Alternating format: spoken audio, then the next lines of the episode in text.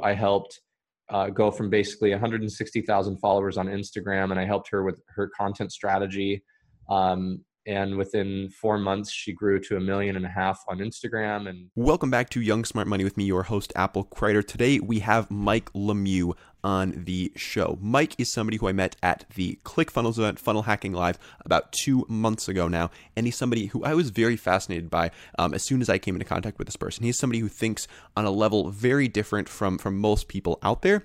And that's something that we're going to explore in this episode. We're really going to be talking about how to think as an entrepreneur. That's one of the overarching themes here, is how you can think more effectively, approach problems more effectively, and, and come to better solutions with the difficulties that you are facing in your business, because we're all going to face significant difficulties at some point. It's all about how you're able to approach those and overcome them. We're also going to be talking about how to know if you're on the right track, okay? Because Mike is somebody who was not on the right track starting out. He was in a place where he was not feeling fulfilled, not successful, not in the place that he wanted to be, and he was able to make a change. And if you are somebody who feels like you're in a rut, who feels like you're stuck, this is the episode for you, because you're going to figure out exactly what you need to be focusing on and how you can really tell if you are on that right track or if you need to make a change. Because if you need to make a change, the best time to make a change is today. So without further ado, we are going to welcome Mike on to Young Smart Money. So whether you're out there walking the dog, at the gym, whatever you are up to on this wonderful day, sit back, relax, and enjoy the interview. All right, Mike, welcome to Young Smart Money. How are you doing today? Doing good. Feeling young, feeling smart, and feeling like money. That's that's what it's all about here. So, Mike, for our listeners that aren't super familiar with you and what you're up to right now, could you give us a quick, like, sixty second intro as to uh, what you're doing right now? Yep. I teach people, brands, and businesses how to use social media to grow their audience, to grow their business, to grow their bottom line, all those things. And the reason that I'm doing this is because I helped grow a startup company that was doing social influencer marketing from the ground, and we sold to Disney in less than two years. And then I was working for Disney as the senior director of all of their social influencer marketing campaigns for two years. And they wanted me to relocate to Los Angeles, but my wife and I did not want to be there. If you live there, that's fine. But I decided that, you know, I wanted to go do my own thing. And so I created this company, and I love it. Amazing. Amazing. So I want to flash back a little bit, and then we'll work our way up to the present day. Um, but talk to me about your upbringing. Were you the kid who was sitting in the back of the class slinging like Pokemon cards and Snickers bars? Or were you somebody who took school very seriously? Like, what was that looking like for you? Yeah, I waited every day for school to end so that I could either go play basketball or uh, computer games. That was what I waited to do. I wasn't super, super into school. I just found that I, I liked certain subjects, but for some reason, it just never really felt like anything that I was super interested in. I don't know. Maybe you can relate to, Apple, because I just felt like I was born into a system and put into these, these th- many systems that they're just there, because they've been there for hundreds of years, but it wasn't anything that inspired me. And so I kind of just, you know, I got a, I had a B average, which isn't horrible, but it's nothing that, you know, to brag about. Uh, failed some classes, had to retake them. That's embarrassing, but I did. And, uh, you know, that's kind of how I, that's kind of my school experience. But growing up, um, I was always very interested in listening and helping other people. Uh, I loved to laugh and to joke around, and I love to have deep, meaningful conversations with people, even since I was a little kid. And so I realized that some of these strengths that I have and the interests that I have would make me a good uh, coach, which is what I'm doing now. So that's one of the reasons I'm doing what I'm doing. Amazing, amazing. And yeah, one of the one of the main things that I noticed about you when we first connected was just how deeply you think about things, because a lot of people will take things at surface level and not really think much deeper into it. But like when we were listening to speakers at, at the ClickFunnels events, uh, you were really taking things a, a level deeper, a couple levels deeper than most of the people there. So it sounds like that's something that started for you at that young age, yeah? Yeah, thank you for saying that. I appreciate it. I... I'm very intrigued at the way that things work. And I heard a saying once that there's three types of people. There's people that make it happen. There's people that wonder how it happened. And there's people that don't even really know what's going on. And I try to be a mixture of the wonder how it's happening and making it happen. Um, because I feel like when you look at what other people are doing that's successful, you don't even necessarily have to do the same type of thing that they're doing, but you look at how it's being done and you can process that and use their tactics and their strategies and apply it to your own business or your own life. And you can have a lot of success that way. Absolutely. What are some of the situations that you found yourself getting the most value out of just like observing what was going on and finding ways to apply that to yourself? Do you have any specific examples? Would you like me to give you an example from ClickFunnels? Sure. Sure. So Apple and I met, a little backstory. Apple and I met a few weeks ago at a at a convention here in Nashville. That's where I live. And we we had an opportunity, it was four days long, to listen to amazing speakers who have had lots of success with their respective businesses. And some of the, the most interesting things that were happening were the amount, to me anyway, was the amount of energy that was in the room during some of the speakers. And I noticed that it was always the, the people that were the most engaging were the people who had really gotten a lot of experience. The people that had just barely reached, you know, a lot of success for the first time, uh, or the people who had really only been doing it for a year or so, I didn't find myself as engaged in what they were saying. And I don't think that it had anything to do with the amount of time that they had been doing things. I think that the experience that they have gained over the years is what made the difference for me. But there was one guy, he dressed up in a unicorn suit. I don't remember his name. I just remember he had a beard and glasses. And he created this little persona on his channels wearing a unicorn suit and a head and posting unicorns with rainbows and things like that. And he hadn't done that very long.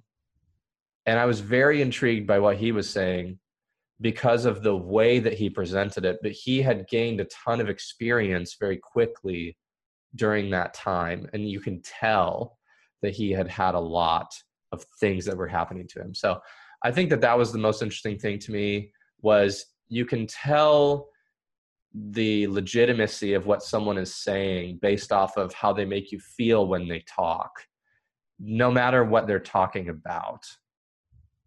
Hmm. Are you, are you very intentional about how you're making people feel whenever you're interacting with them? Totally.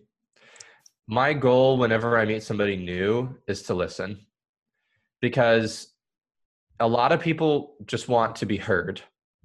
And so when you sit there and you allow someone to talk to you, they gain respect for you, and you don't even really have to do anything. You just have to listen. But then when they start asking you questions rather than just telling you things, that's when you're able to truly inspire them, because then you can make them feel like what they're saying is validated. So Absolutely.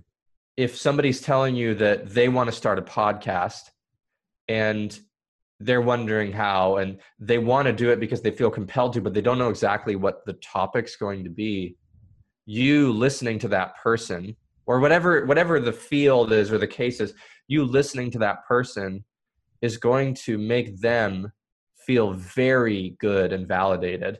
And I'll just tell you a little story. Uh, our friend Richie that, that you met at Funnel Hacking Live too, I've known him for quite a while now.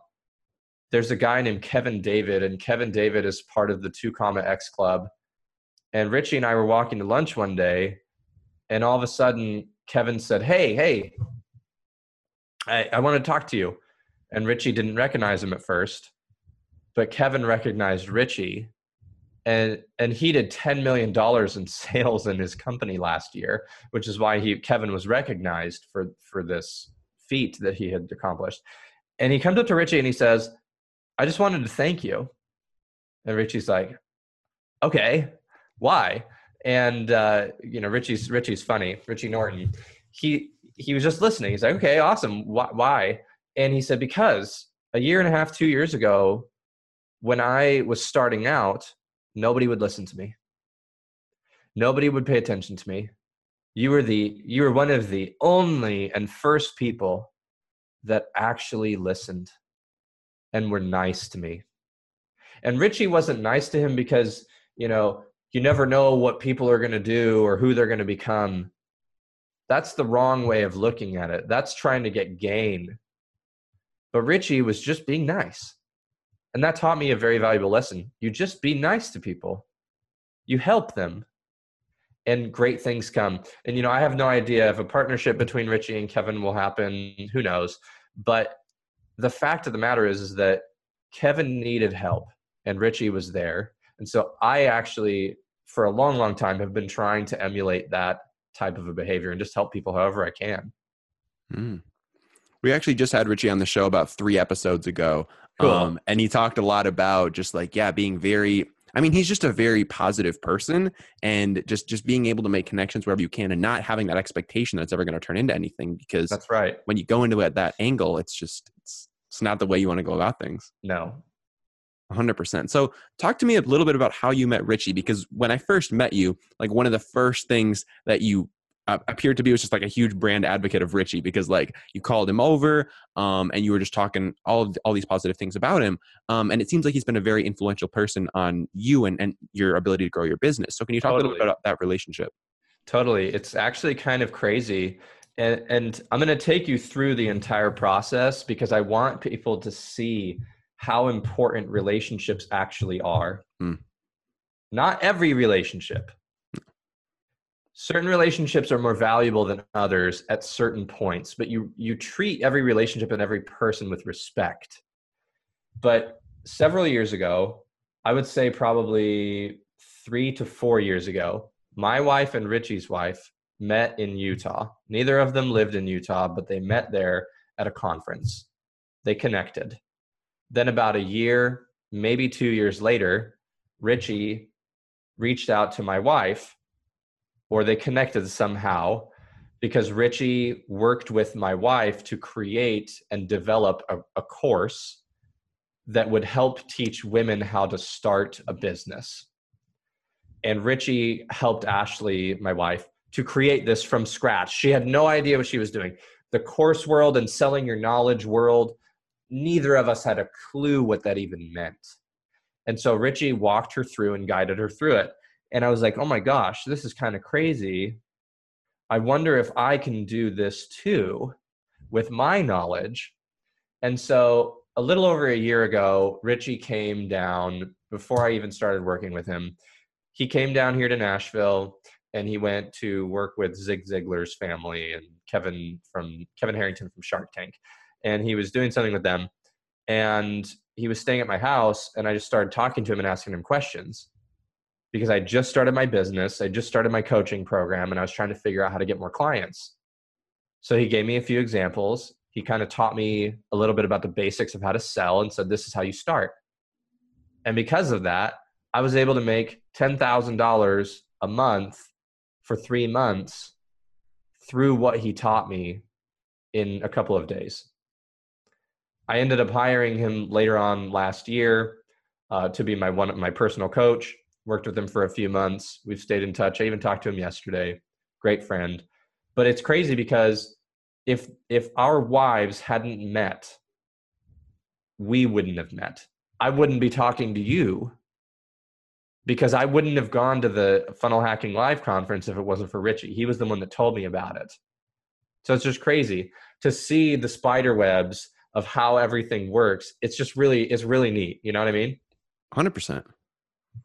So how, how do you decide which relationships to really foster and to really build and invest into? Because clearly you're somebody who, who meets a lot of people. I mean, you're doing a lot of things on social media. There's a lot of people that you come into contact with. How do you decide which of those relationships are going to be the ones like Richie that you invest a lot of time, energy, and, and, and potentially money into? Yeah, that's a great question. So when I was dating, I hated dating because it's just nothing but trying to figure out which relationship is going to work out the best and turn into something that's deeper and more meaningful, right? Mm-hmm. But luckily with business, you, you don't have to marry one person. you can have deep relationships and deep partnerships with a lot of different people, and you, you should. And so with business, the way that I look at it as, if I give a little bit, I give input to the relationship, and I see that the other person gives input back, and what we're giving input on creates a great output, then I'll start to continue to work with them. But if I start to give input to something, I pay attention to my gut or my soul, my spirit, whatever you want to call it. I pay attention to how I feel. And if something feels like it's not going to work, or it's not the best use of my time, or something's literally pulling me in a different direction that's already having success, I pay attention and I go towards what I feel is the best. Hmm. That's very interesting. Because I mean, you have a lot of, you have a lot of different things that could be pulling on you, um, but you're just able to sort of figure out which one is, is going to be the best for you at a given time. Yes. And it's hard because sometimes I get into these cycles of there's literally ten different things that I can be working on. Yeah. All of which could be producing revenue for my company, but I have to take a step back and really look at and pay attention to what output my inputs are giving. So when you do that, you're able to see, okay, I've been working on this project for two months.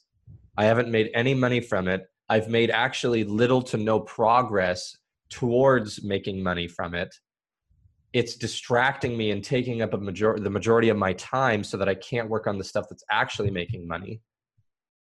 But if you get into, root- into a routine, it's actually really hard to pull yourself out of that if you're not paying attention, right?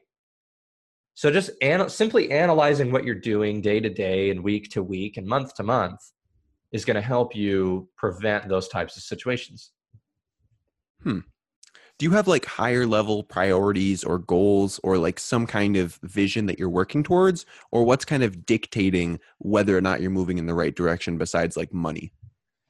So money is not my number one motivator for doing what I do. Mm-hmm. My number one motivator is I want to help those who want to be helped. If I can help them, I can't help everybody, but I can help people who have something or feel like they need to create something, that want to share their message or their brand or their business or their life through social media and through other out, uh, outlets as well. But it's people that want to make changes and who are tired of being in those hamster wheels that they've been in for years. That's who I help. And I get a lot out of that. I get, I feel joy. I, I feel fulfillment. I feel happiness. I, I feel like my purpose is being fulfilled when I can help other people get what they want through my coaching program. And that to me is more valuable even than money, because it gives you a purpose. And when you feel like something that you're doing, you probably feel like this with your podcast. When you do stuff that makes you feel like you're fulfilling your purpose, that's when true joy comes with your life. Absolutely. And when you can see a tangible transition or transformation within people, that's, that's very powerful. Absolutely, man. So throughout this course of you um, working with this startup that eventually sold to Disney, that eventually transitioned into your business that you're doing now, a lot of that seemed to be social media focused.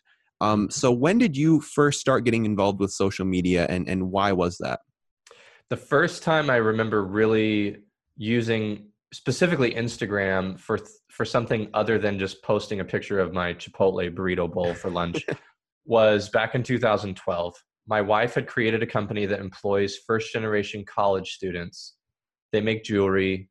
Their employee helps them to pay for college. And I was working at a grocery store. I, it was, it was a great job, but I, I saw the glass ceiling above me that was very low. And they were telling me that it would take years for me to be able to progress to the next level. In fact, this was in two thousand eleven when I started working there. And they told me it would probably take me at least eight years before I would be able to make it to the next level. That's right now, dude. That's literally right now. So I, I was I was feeling very stuck, and my wife kind of just sat me down and she put her hands on my shoulders and she said, "You're not stuck." And and it really impacted me because I felt stuck. I felt like I couldn't get out. My bank account was going down. We had just become parents overnight to a four and a six-year-old. Pressure and stress was mounting. But she, she really looked at me and she believed in me and she said, Mike, you can do something else. And I believed her. And so one of the things that I like to do is tell people the same thing. So if you're listening to this right now and you don't have somebody that's going to put their hands on your shoulders, let me do that to you. You're not stuck. You're very capable of doing something else. In fact, I know that there's probably something that you've wanted to be doing, but you're afraid of failing, of ridicule of other people. You don't know exactly where to start. That's fine. But that's not really enough to hold you back. You just need to know that you can do it, and you can. Look for the tools that are going to help you. Don't dwell on something too long. And this is what I started doing for myself.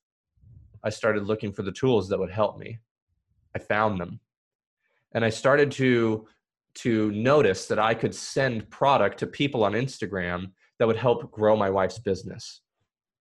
It didn't turn into a job with her, which is my original intention, but it actually turned into a job with her, one of her college acquaintances that had started a company promoting apps, working with social media influencers.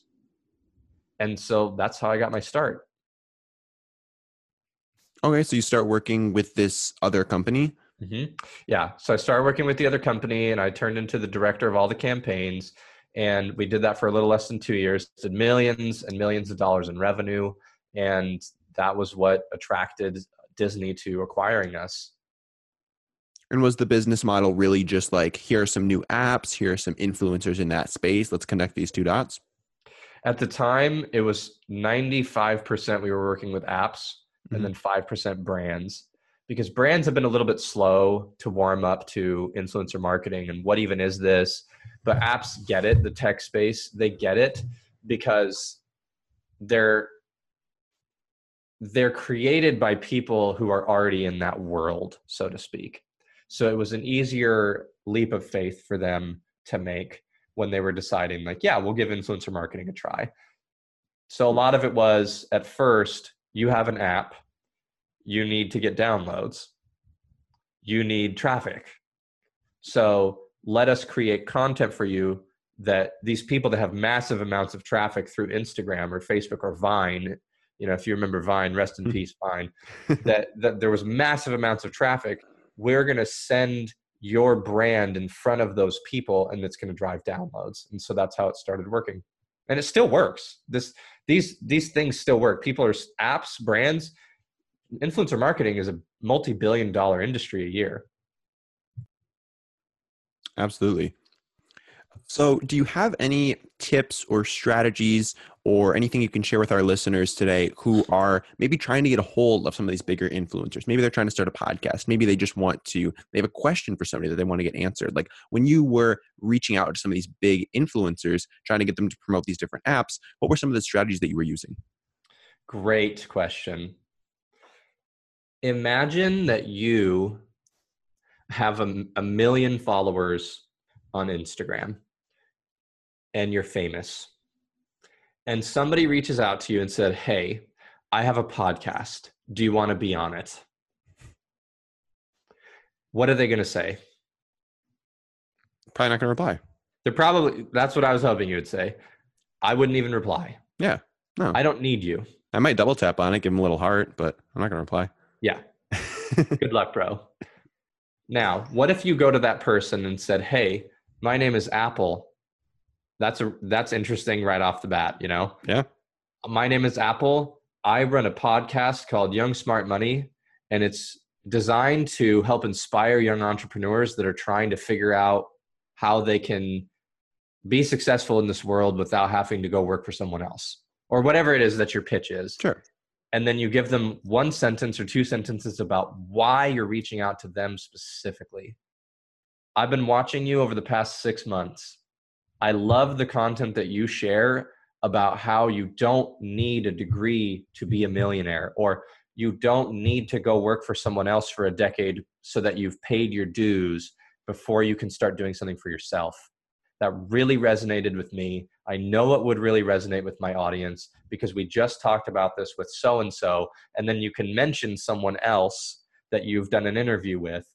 And I know that we could talk about something for thirty minutes that would be super beneficial for not just my audience, but something that you could provide your audience that they can benefit from as well.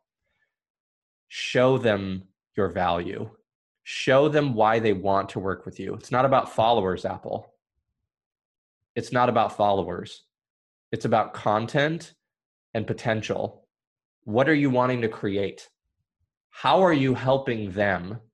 Everybody's trying to help themselves. So if you can help that influencer who has a million followers get what they want, and it's easy, you'll, you'll get in. You'll get that response. Absolutely. And it's all about just, yeah, thinking about what they want and what they're looking for.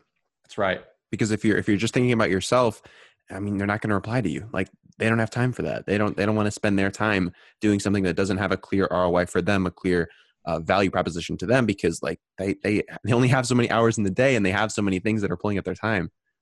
That's right. Hey man, be on my podcast and shout it out and help me grow. Like, no, that's not, like, that's not how it works.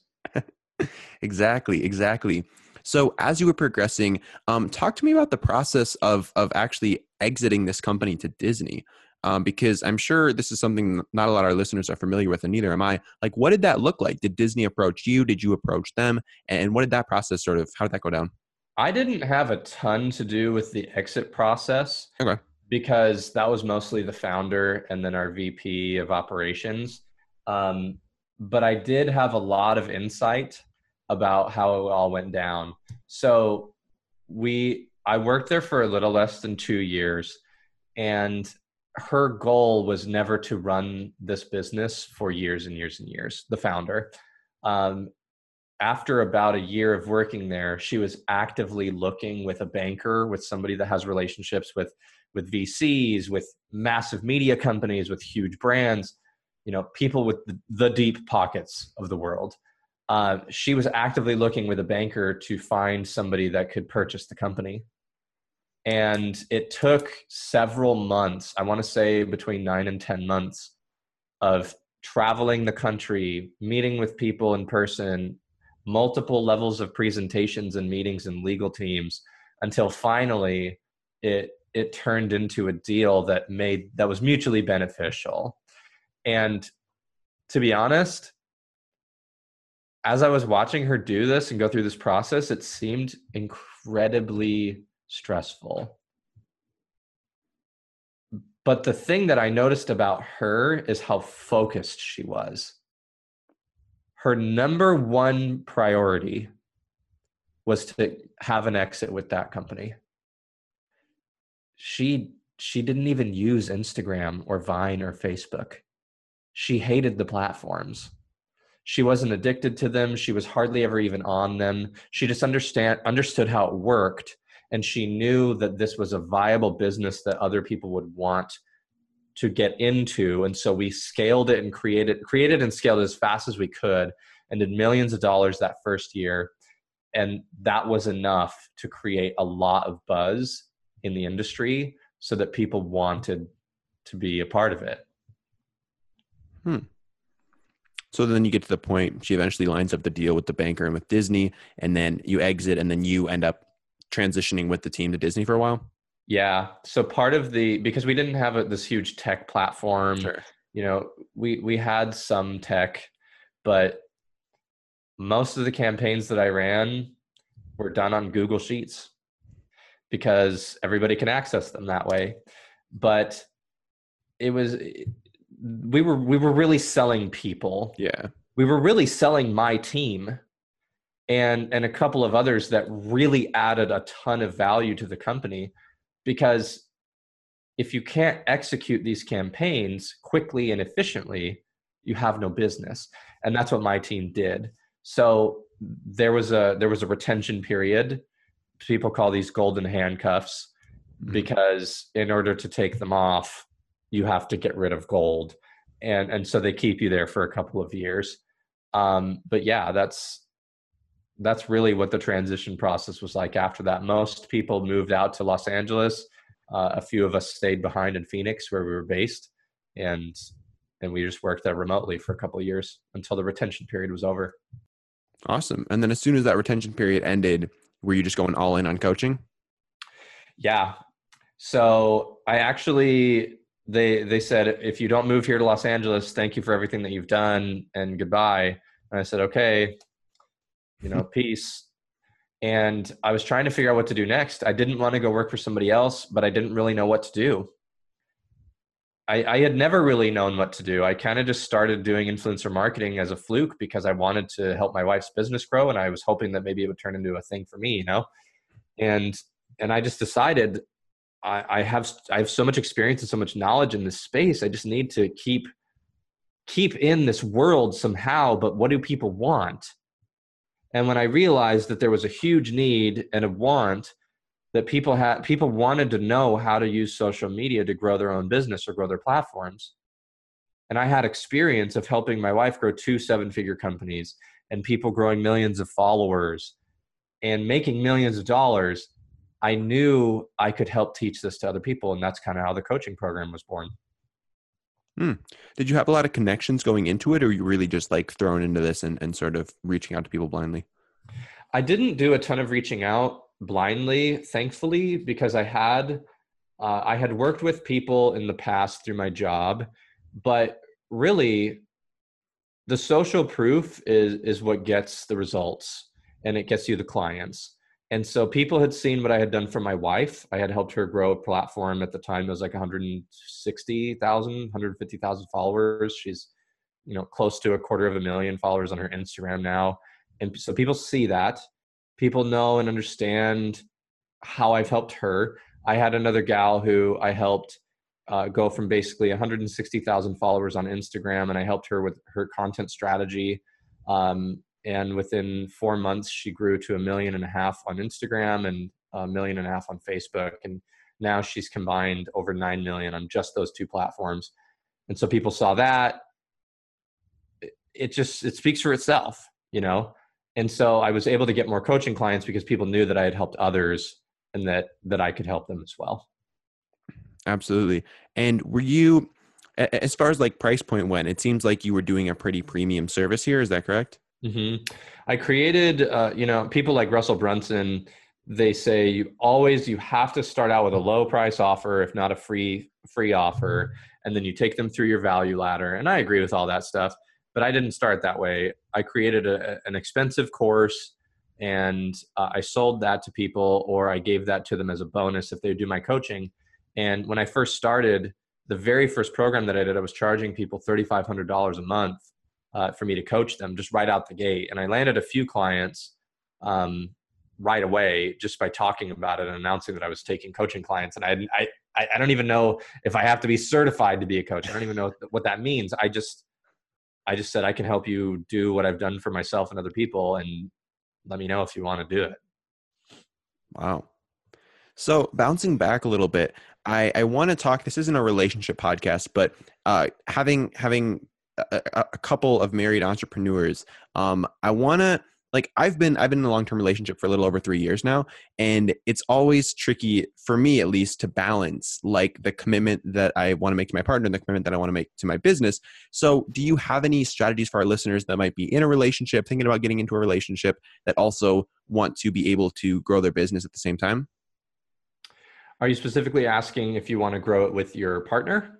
Not really, because most of what you guys do is, is pretty independent, correct? It is. Yeah. I think that everything that you do just has to, you have to pay attention to what you feel. I, I ha, I, I'm in touch with my feelings. I have been able to understand why I have feelings and what they mean. And I use that to my advantage, because you're very smart, and you're going to tell yourself in here what you should or shouldn't be doing and where you should be focusing your attention and time on.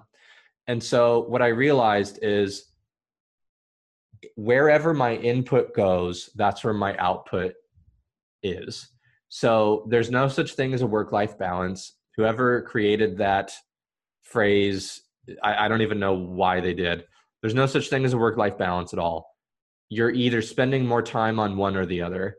If you're spending massive amounts of time on your relationship, you're going to have a lot of success with the relationship. If you're spending a lot of time with business, success with the business. If you're spending, you know, suffice it to say, you just have to pay attention to what needs the most attention. So right now I'm creating a course that's called Social Selling. It's helping people understand how to actually sell something, whether it's physical or digital, on social media, using methods that I have used, that I teach my clients, that these are the, these are the things, right, that you need to know if you want to sell something on social media. That's taking a lot of my time right now. So my wife understands that. And eventually, you know, within the next week or so, I'm going to be done with that course, with that, with that guide. And then I'll be able to maybe work an hour or two less a day. And then I'll be able to go spend it with her and watch more reruns of The Office, because that's really the only thing that's worth it anymore. So it, it's not a work-life balance. It's just putting your input and your energy and resources into what matters the most and what needs to be done at the time. How do you align yourself with your feelings? Because it seems like you're somebody who's very self-aware of like what direction their body's pulling them in and what needs to be done and, and what you're like, what you're feeling at any given time. So how do you, how do you develop that?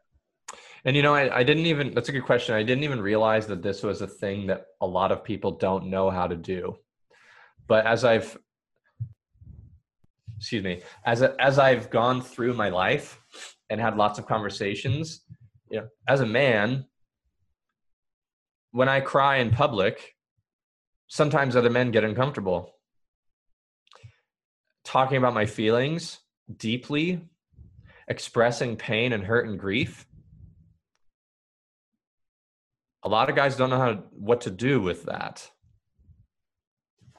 At first, you just want to kind of get rid of it. It's uncomfortable. I need to get out of here. I need to move away from the pain. I need to just get out, right? But what I realized is that when you allow yourself to sit in those feelings, whether they're positive or negative, whatever that means, we'll say positive is like joy and happiness and love, and then the negative is pain, grief, and sorrow. When you allow yourself to sit in those feelings, you're able to learn new things, positive or negative. And so as I started to realize that I could learn and I could use this this different type of energy, these different types of feelings into something that was going to create something beautiful, I let myself sit there with grief or pain or sorrow and just let myself feel it. It was really, it's really hard to do that. But when you become comfortable in the discomfort zone, that's when true growth occurs. When you allow yourself to grow, you grow. If you shove away all those feelings that are trying to desperately teach you what you need to know in order to make it to the next level, if you shove that away, you're robbing yourself of growth. But if you let it come to you, you will exponentially improve your life. You will reach new levels of, you know, your mindset or your brain set or whatever you want to call it. Your relationships will improve. Your business will improve. Every aspect of your life will improve. Do you actively set aside time for introspection to like reflect on what you're currently going through and to let yourself sit with those feelings? Or is that something that sort of just comes naturally to you? I meditate and pray every morning. So this, this couch right behind me here, that green couch, I didn't pick it out. I don't have, I have no style or swag or anything. My wife picks out everything that looks cool in my house. I, nothing. I I kneel at this couch or at my at my desk every morning and I pray and I meditate. And when you when you pay attention to your thoughts and you have no distractions, you have no computer, you have no T V, you have no phone, you're not looking at things, there's not a lot of movement, you're able to really connect. And I realize that this is kind of deep, but when you're able to really connect with yourself because you have none of these distractions, that's when you're able to kind of take a step back and look at what you're doing. So you know how like professional athletes or even high school athletes will will have a match or a game, and then the next day they'll watch the game film? Mm-hmm. Do you know why they do that? They do that because when you watch how you perform, you're able to see what you did wrong. You're also able to see what you did right, but when you see what you did wrong and you're able to make improvements upon that, that's when the true growth happens. And so I film myself doing a lot of things, whether I'm creating an Instagram story or a YouTube video or uh, you know, something like this. I'll watch and I'll listen. And there's a lot of things that I'm gonna learn from even doing this podcast episode with you that will help me to be a better podcast guest or to help me to become a better boxer. I, I, I like to film when I go boxing with my trainer. There, there's really just, you have to create opportunities, whether it's meditation or filming your stuff or recording your stuff or looking back at old blog posts, whatever it is, just analyzing the work that you've done will allow for improvements to be made. How do you balance between like analyzing past stuff and like working on current stuff? And, and where's the balance between execution and reflecting? That's a good question. Most of what I do creates new things. I never listen to the full podcast episode after I've been on it, after I'm done. Okay. I watch for specific things that just jump out at me that I need to improve right away. The videos that I create, I never watch them the whole way through because that's what a consumer does. Mm-hmm. But a creator looks at certain things, sees the problem right away, fixes it, and then does it again. And then you reanalyze what you're doing. Mm, I like that a lot. And, and really just, you watch until you know, and then you go. You just go right there. Yeah. I love it. I love it. Well, you've been dropping a ton of value on our on our listeners so far, Mike. Um, I'm going to hop into some of the questions that I like to ask all of my guests. Are you feeling ready for them? Oh, man, I'm ready. Let me take a drink of water. Amazing. All right. So the first question that I've got for you is, what are you excited about right now? So this could be something in your business, in the wider realm of the world, but like, what is something that genuinely has Mike Lemieux excited right now? I'm really excited for my wife's book to come out. Ooh, when's that? When's that dropping? Well, she's doing a live book tour at the end of April, but the book re- and, and the the people that come to the event, which I'm emceeing, I'm very Ooh. excited about that. It's gonna be fun. Think Michael Scott mixed with Captain America and like the pre the pre Super Soldier Serum Captain America, so like the nerd and and like dad jokes. That's that's me as an M C. So like Dundee's um, two point oh. It's Dundee's three point oh. Yeah. Oh, three point oh. All right. It's, it's evolved. It's because I watch myself how I how I do it. Yeah, there you go. uh, I'm excited for that too, because the interesting thing about my wife's book is that I haven't read it yet. And I haven't read it because she doesn't want me to until it's actually printed and here available. Mm-hmm. And I'm really excited because I've watched her. We, we, lo- so I, I told you, we lost our, we had, we had two kids that we became parents to overnight. And a little over two years ago, we lost those kids. Uh, it was an unexpected um, failed adoption, and it was, it was contested unexpectedly, and we lost them, and it devastated us, man. It truly, like when I talk about grief and pain and feeling that, that's what I'm talking about. We had them for four years and never experienced anything so difficult. It's tough to talk about with not without breaking down, to be honest. I had to figure out how to care about things again, and so did she.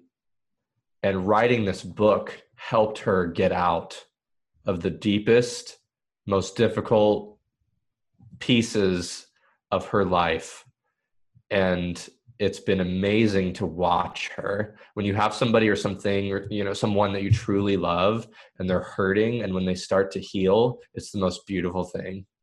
And as she's been writing this book, she has healed. And I'm really excited because this book is going to help a lot of people. So I'm excited about that. Amazing. Amazing. Dang. Well, I'm going to, I'm going to have to get my hands on that as soon as it's ready. Come to the book tour. We're going to a few, a few different spots. Maybe you can link it to, to people if they're interested in coming, but yeah, absolutely. I'll put a link to that in the show notes below. Cool. Um, so people cool. can definitely check that out and, and see if you're coming anywhere near them. Uh, what habits do you have or things that you do on a routine basis? I know you mentioned praying and meditating, but are there other things, these can be in your business or in your life, that you do regularly? I do. I box. Okay. Not people yet. uh, I, you know, I exercise, I eat, and I know that that sounds funny, but I, I do. I eat several meals a day. Um, it's difficult because when you get in a flow, you don't want to stop, but mm-hmm. I pay attention to my body and I go and I, I eat. Um, I talk to friends. I talk to them in person. I FaceTime them. I text them. I, I make and keep valuable connections that help me to uh, be aware of people other than myself. And, and this allows me to stay in touch with, with the things that really matter the most. Absolutely. I know you mentioned when you are consuming your own content and going back and looking over it that you're very like, get to the point, once you see it, then you're going and you're executing. Um, is there any content though that you are consuming outside of the stuff that you are creating? Um, could be books, podcasts, YouTube. Sure. Sure. I, I do love certain books. The first book that I read that really impacted me was The four hour Workweek by Tim Ferriss. Uh, I love the book Blink by Malcolm Gladwell. Zig Ziglar, he wrote one. His last book was called Born to Win. That's a phenomenal book. I'm actually halfway through. You're welcome, Russell Brunson. I'm I'm halfway through .com Secrets right now, which is very, very, very powerful and insightful. Um, I, I like self-help, but I, I also like things that I can I can extract out of the book and I can apply it to what I what I want to work on. Hmm. I've been meaning to pick up uh, Russell's books, but I just haven't gotten around to it yet. But that's uh, it's it's pushing me. It's pushing me in the right direction. Pretty, they're pretty good. They're pretty right. good. You think, definitely think think think things in a different way. So, all right, I'll have to get on that. Um, what is something that you do in your business? I know a lot of what you do is coaching, so it's very one-on-one. But mm-hmm. what's something that you do that doesn't scale or that has that personal like Mike Lemieux touch to it? So, a quick example um, to give you some context of what I'm talking about. Um, what I'll do is every day I'll pull out my phone and I'll send like five to ten video D Ms on Instagram to new followers, just like introducing myself. Hey, what's up? My name's Apple. Um, thanks for the follow. If there's anything I can do for you, let me know. Something really simple like that. Um, but just something that, that tries to get that one-on-one interaction, because I know it's, it's really impactful to people and it's not something that a lot of people go out of their way to do. So is there anything that comes to mind for you in particular that, that has that one-on-one aspect to it? Wow. That's an interesting and awesome question. Um, I would say, I would say it's kind of similar to what you do with the D Ms. I do try to respond to the meaningful ones. Sometimes it's just people sending you like a laughing emoji, yeah. or maybe that's just me because I'm like super funny, right? Super funny. But so those, like, sometimes I'll just write a laughing emoji back too, but really just anything that opens the door so that they know that you're listening. They're not alone. They have somebody that's there for them. Uh, so whether that is one-on-one coaching or it's a phone call or, uh, you know, a free consultation, whatever it is, that, that really is the way for me to, to do something that I can't necessarily scale, but it's super impactful. Absolutely. And that's, sometimes that's exactly what somebody needs, is to just have you there to, to listen to them. Mm-hmm. For sure. All right, Mike, last thing is just where can people go if they want to find out more about you and what you are up to? Um, give us some links to toss in the show notes for our listeners. Cool. The, the best way to get a hold of me and to learn more about my amazingly awesome life is to go to my Instagram at Mike Lemieux. Don't worry about spelling it. Apple's going to link it. And from there, just read my bio in my profile and watch my Instagram stories highlights, those circles at the top. Mm-hmm. If you, if you go there, you can learn more about what I do, how I've helped other people with their businesses, how I can help you. That's, that's the best way to do it. There'll be links in those stories to other things, whether that's a free guide uh, to help you get started, or uh, a free consultation to see if you're a good fit for my coaching program, or, or anything really. Um, that's the best place to start and to find me. Mm. And that's how it should be, right? Like, yeah. I shouldn't have a hundred different places. You know, I'm the social media guy, so come to my Instagram and, and you can see what it's all about there, and, and how I can, uh, I can help you get where you want to be. There we go. Product of the product. And his Instagram stories are pretty entertaining as well, so I would highly recommend checking those out. Thank you. Thank you so much. I appreciate it. You make me feel good, Apple. That's what I'm here for. That's, that's what they pay me to do. Uh, well, Mike, thank you so much for your time. I appreciate you choosing to spend it here on Young Smart Money. Do you have any last closing, parting thoughts, words of wisdom, anything you want to leave our listeners with today? Yeah. I, I once learned that the most important things that you say are the first and the last thing. The last thing I want to tell everybody is, if you have felt at any point during this podcast episode that you need to be working on something, think about that again right now. And after this is over, put every distraction away that you have and start working on that thing, because you're never going to get closer to where you want to be if you don't start moving your feet in that direction. Mm. I love it. I love it. Mike, thank you so much for your time. You dropped a lot of wisdom on our listeners today. And, and like Mike said, guys, go out there, put your distractions away, and execute. Thank you very much, Mike. Thank you, Apple. Well, I hope you guys enjoyed this latest episode of Young Smart Money and got a ton of value out of it. If you did, do not forget to subscribe to the podcast. It only takes about five seconds. If you're walking the dog, if you're going to the gym, pull that phone out of your pocket, press that subscribe button, and uh, drop us some love in the ratings and review sections as well. Those really do help the podcast get in front of even more people and helps us get even more amazing guests on the show. And I do read each and every one of your ratings, reviews, message that you send me. Uh, they, they really do impact me and the show, and show me exactly what you want to be seeing here on Young Smart Money. So again, do not forget to drop us a rating, review, and subscribe over in iTunes. And guys, have a wonderful day. Take care. And I really do appreciate you choosing to spend your time here with us on Young Smart Money. Have a wonderful day. Real quick, just launched a new project called the Online Course Examiner, basically the Yelp of online courses. It is blowing up lately. online course examiner dot com. Check it out.